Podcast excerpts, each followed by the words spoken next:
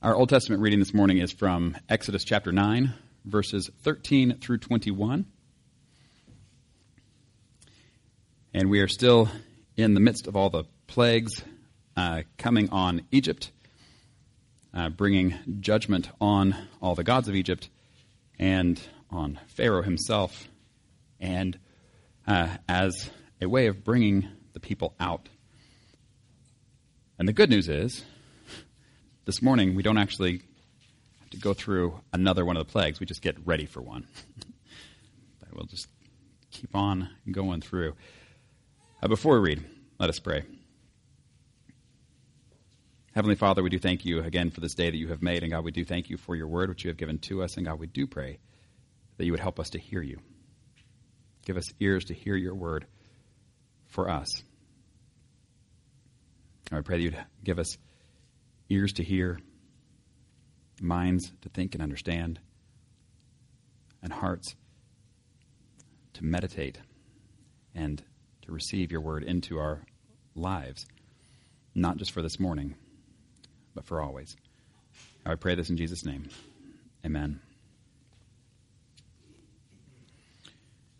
Exodus chapter 9, verses 13 through 21. Then the Lord said to Moses, Get up early in the morning confront Pharaoh and say to him, This is what the Lord, the God of the Hebrews, says Let my people go so that they may worship me. Or this time I will send the full force of my plagues against you and against your officials and your people, so you may know that there is no one like me in all the earth. For by now I could have stretched out my hand and struck you and your people with a plague that would have wiped you off the earth. But I have raised you up for this very purpose, that I might show you my power and that my name might be proclaimed in all the earth. You still set yourself against my people and will not let them go. Therefore, at this time tomorrow, I will send the worst hailstorm that has ever fallen on Egypt, from the day it was founded till now. Give an order now to bring your livestock and everything you have in the field to a place of shelter, because the hail will fall on every person and animal that has not been brought in and is still out in the field, and they will die. Those officials of Pharaoh who feared the word of the Lord hurried to bring their slaves and their livestock inside. But those who ignored the word of the Lord left their slaves and livestock in the field.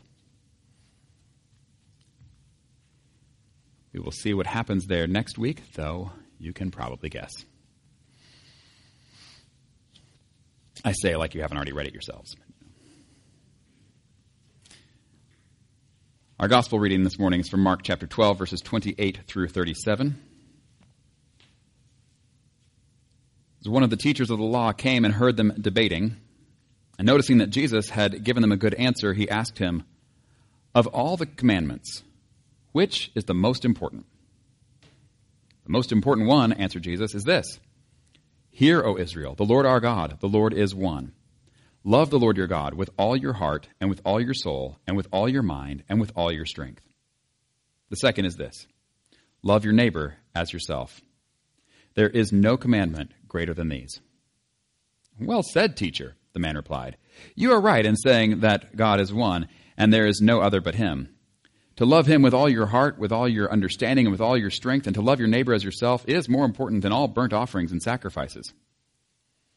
When Jesus saw that he had answered wisely, he said to him, You are not far from the kingdom of God. And from then on, no one dared ask him any more questions. While Jesus was teaching in the temple courts, he asked, Why do the teachers of the law say that the Messiah is the son of David? David himself, speaking by the Holy Spirit, declared, The Lord said to my Lord, Sit at my right hand until I put your enemies under your feet. David himself calls him Lord. How then can he be his son? The large crowd listened to him with delight. This is the word of the Lord. Thanks be to God. Y'all know what a paradox is? It's it's two doctors. That's not right. A paradox. I really tried to not make that joke, and it just came out anyway. I'm sorry. A paradox is this uh, thing that we have where you have something Uh, two things that are both simultaneously true, even though there's an apparent contradiction. It, it doesn't seem like they could both be true at the same time, and yet somehow they are. So, for example, what we just read, where Jesus is talking and he says, you know, how can, how can the Messiah be the son of David if David calls him his Lord? And everybody's like, yeah, that's a good point. That seems like those two things maybe contradict each other. Hmm, I don't know what to do with that. And yet, you know, we look back and. Was Jesus the son of David? Yes, he is. yeah, Jesus is the son of David. And is Jesus also David's Lord? Yes, he is. And so these things that seem contradictory, like, well, you can't have, you can't be both of those. Yeah, you can, even though it seems like it's not. Um, we think about the Trinity itself. Is, is God one? Yes. Is God three persons? Yes wait, you can't have that. You can't have one God and three persons. Mm, yeah, you can. And, uh, and so we know that those are true, even though it seems like a contradiction. And just one more on that. We look at, you know, how Jesus, as the Messiah, is victorious over sin and evil and death. And how is it that he's victorious? by suffering and dying, right? He conquers by being conquered. Well, that doesn't sound right. That sounds like a contradiction. You can't have it uh, that way. And yet, see that those are both true.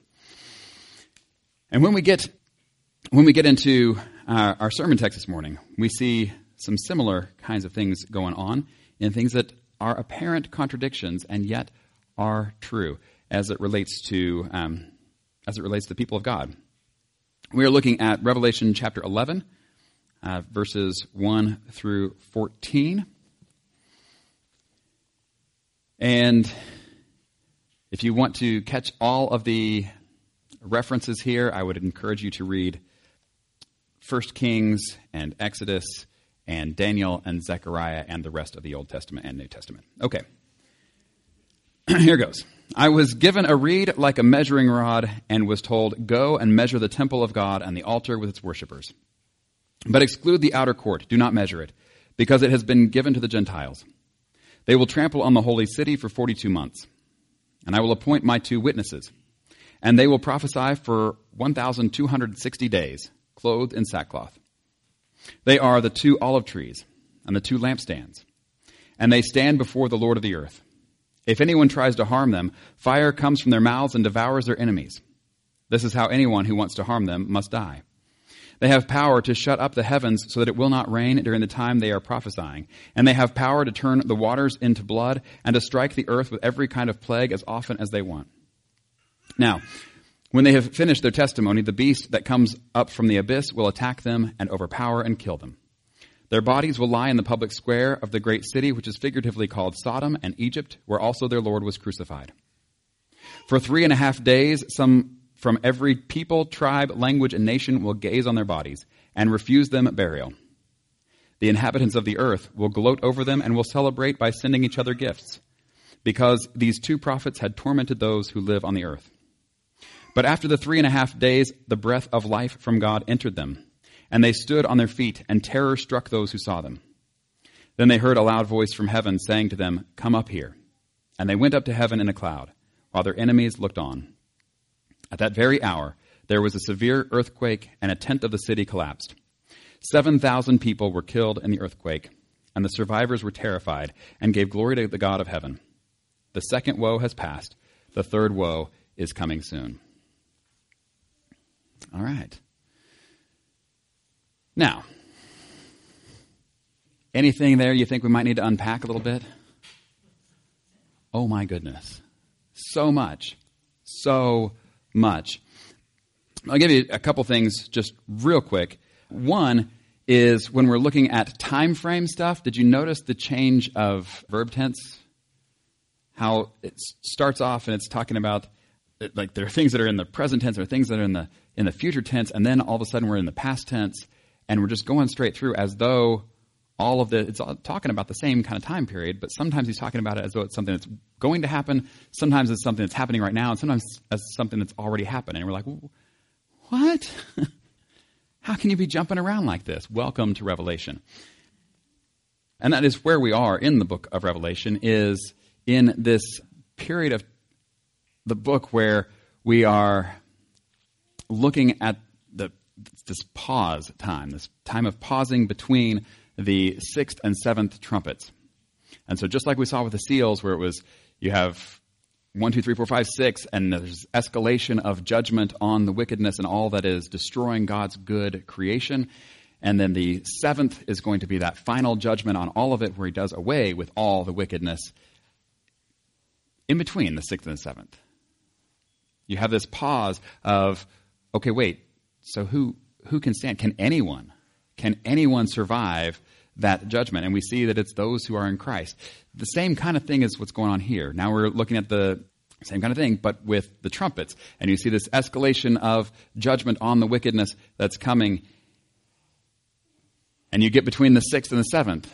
And we have this pause. And that's where we are. And it's like, okay, so who is it that can stand? And so what we saw first in that was John last week being told, you know, come take this scroll and eat it. It's going to be sweet in your mouth, but it's going to turn your stomach sour. And we talked about the, the good news of the gospel, and yet there is a, a, a difficulty to the message as well that involves our own personal sacrifice as well as grieving for those on whom judgment comes. So we saw that last week. Then this week, we're looking at these two witnesses and how they are kind of contrasted with those who are uh, those, uh, how does it put it? Those who live on the earth is how it's put one time. Um, ah, I know it puts it another way another time. Inhabitants of the earth. There we go. So in verse 10, the inhabitants of the earth, and then uh, later, you know, the two prophets had tormented those who live on the earth. This way of talking throughout Revelation has to do with those who basically are just earthlings. Like there's only the what's here and now. That's it. That's all that actually matters. And it's the you know, we eat, drink, and be merry, for tomorrow we die. That line of thinking is you are just living for today and for yourself, and who cares about anybody else? Who cares about uh, what happens down the road? Who cares about anything transcendent. And here's where the contrast comes in. So, the depiction we have of these two witnesses, and there's so much going on here uh, symbolically, talking about these witnesses as, uh, as olive trees and as lampstands and as prophets. And here we have these various time periods. We have multiple images being given representing the church, the people of God, who are those who are representing Him and who are witnesses to who He is for real, and how He has revealed Himself in Jesus, and how His kingdom is different than the kingdoms of the world. Now, think about this. If you have been called to be a witness in a court proceeding, what is it that you are supposed to do? Tell the truth, the whole truth, nothing but the truth, right? But you're also supposed to do that based on what you personally have actually experienced, what you have seen and heard. You can't go in there and be like, well, my, you know, my cousin told my friend who told my, and then, you know, came around to me. And so I'm pretty sure that's what happened. It's like, get out of here, you know? A witness is somebody who testifies to what they have personally experienced, what they have seen, what they have heard, what they know to be the case. And this is uh, where we have the, the witnesses, the people of God. Uh, why two witnesses? Because that is what it, that's what it takes uh, in the Old Testament to be a witness. You can't convict anybody just on one person saying so. It takes two. And we see that reflected throughout the New Testament as well, even things that Jesus says on that. And, and so I do see this being the, the people of God represented as these two witnesses who are testifying to who Jesus is, how God has revealed himself in Jesus. and how the kingdom of God is so different. This is given to us, though, in all this imagery of like temple, and I mean, are the people of God ever referred to as the temple? Yep. but there's also this imagery of part of it being measured off as though it's being protected, and part of it being trampled. And we go, well, what does that mean?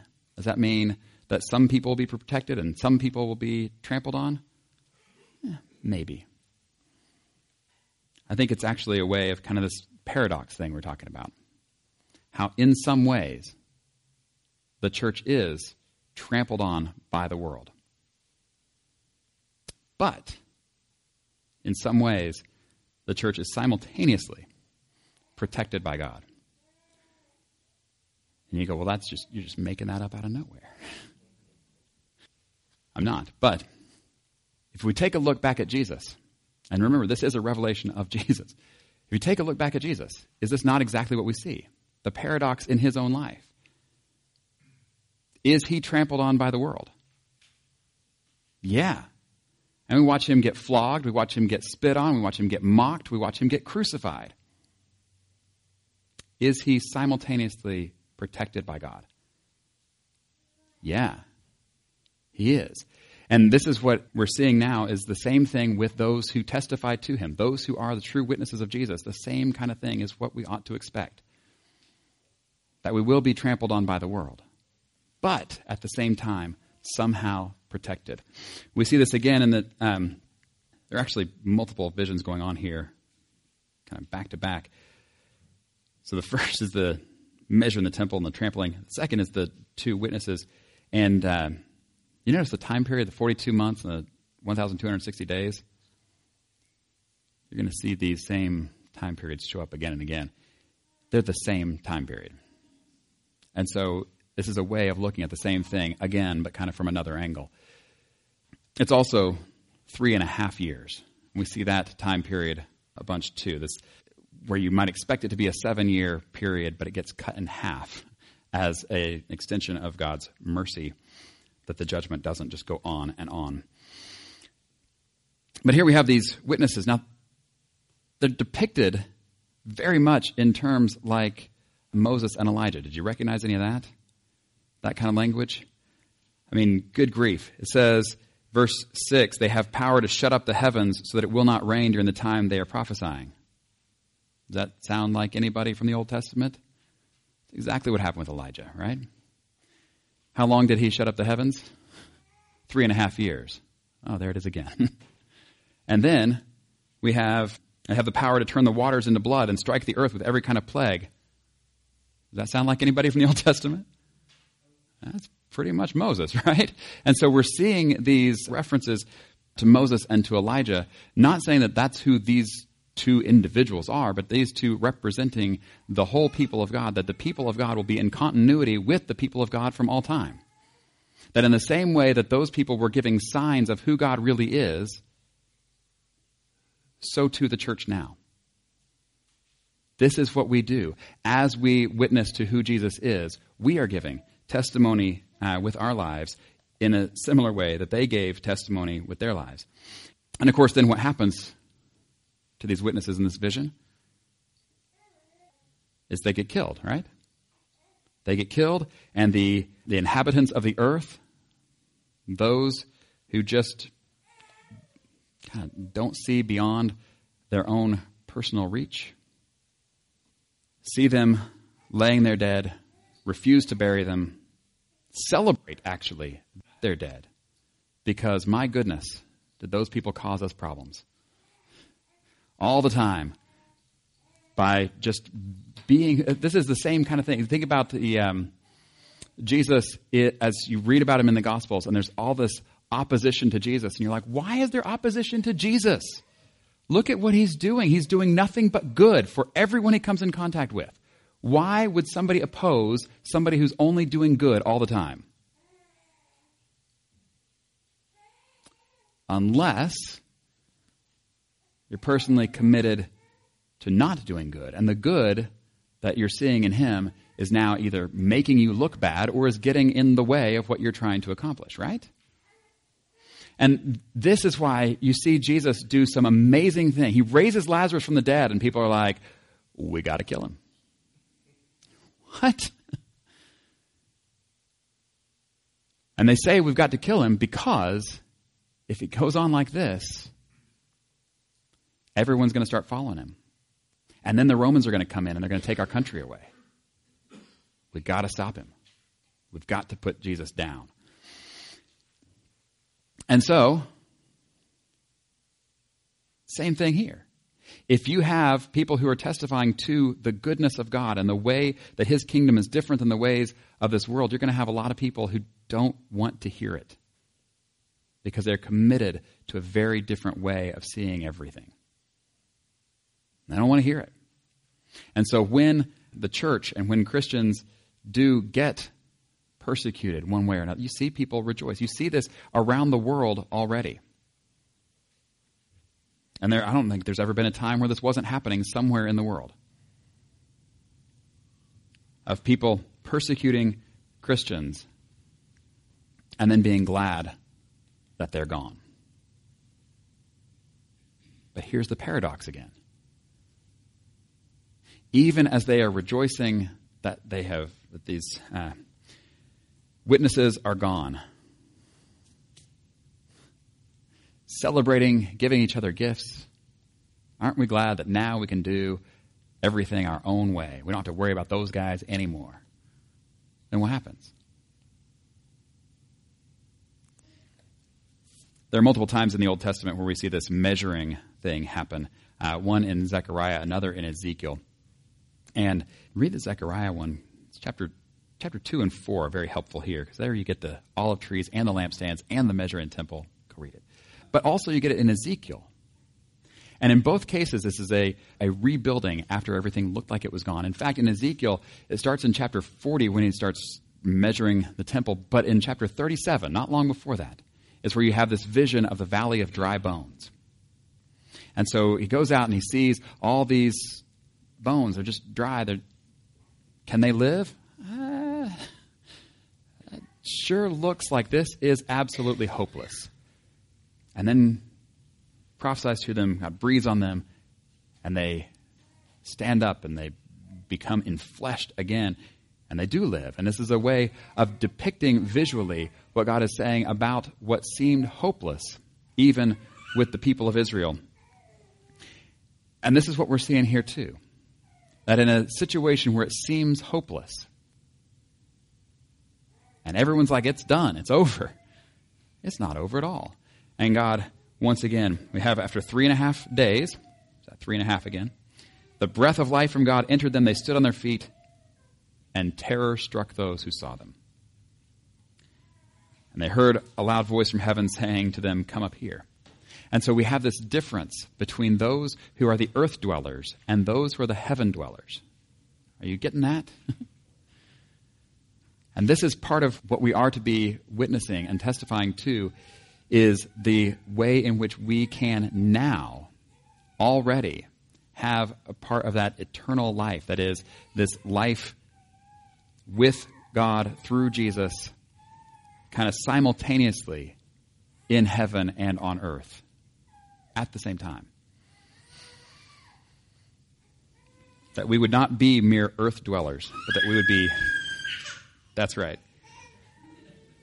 that we would be heaven dwellers even on earth. This is what we see with Jesus.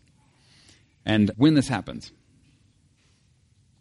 one final part here, uh, in verses 13 and 14, we see some more references to things that we've kind of looked at or heard about. I didn't go into them. but we talked about the verse 8, talking about Sodom and Egypt. And we see the same, same kinds of things alluded to here. Again, Moses, Elijah kind of things. At that very hour, there was a severe earthquake, and a tenth of the city collapsed, and 7,000 people were killed in the earthquake. And the survivors were terrified and gave glory to the God of heaven.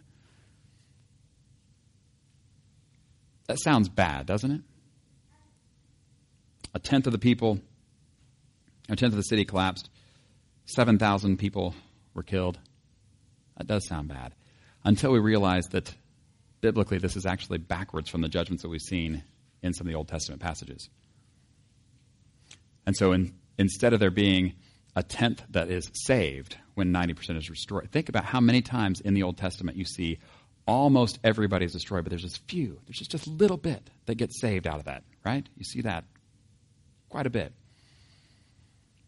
Even with Elijah, when he thinks he's the only one, and God's like, no, actually, I've saved 7,000 in all Israel who have not bowed the, the knee to Baal.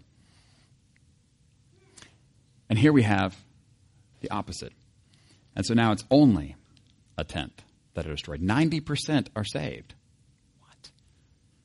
It's only 7,000 um, are killed in the earthquake.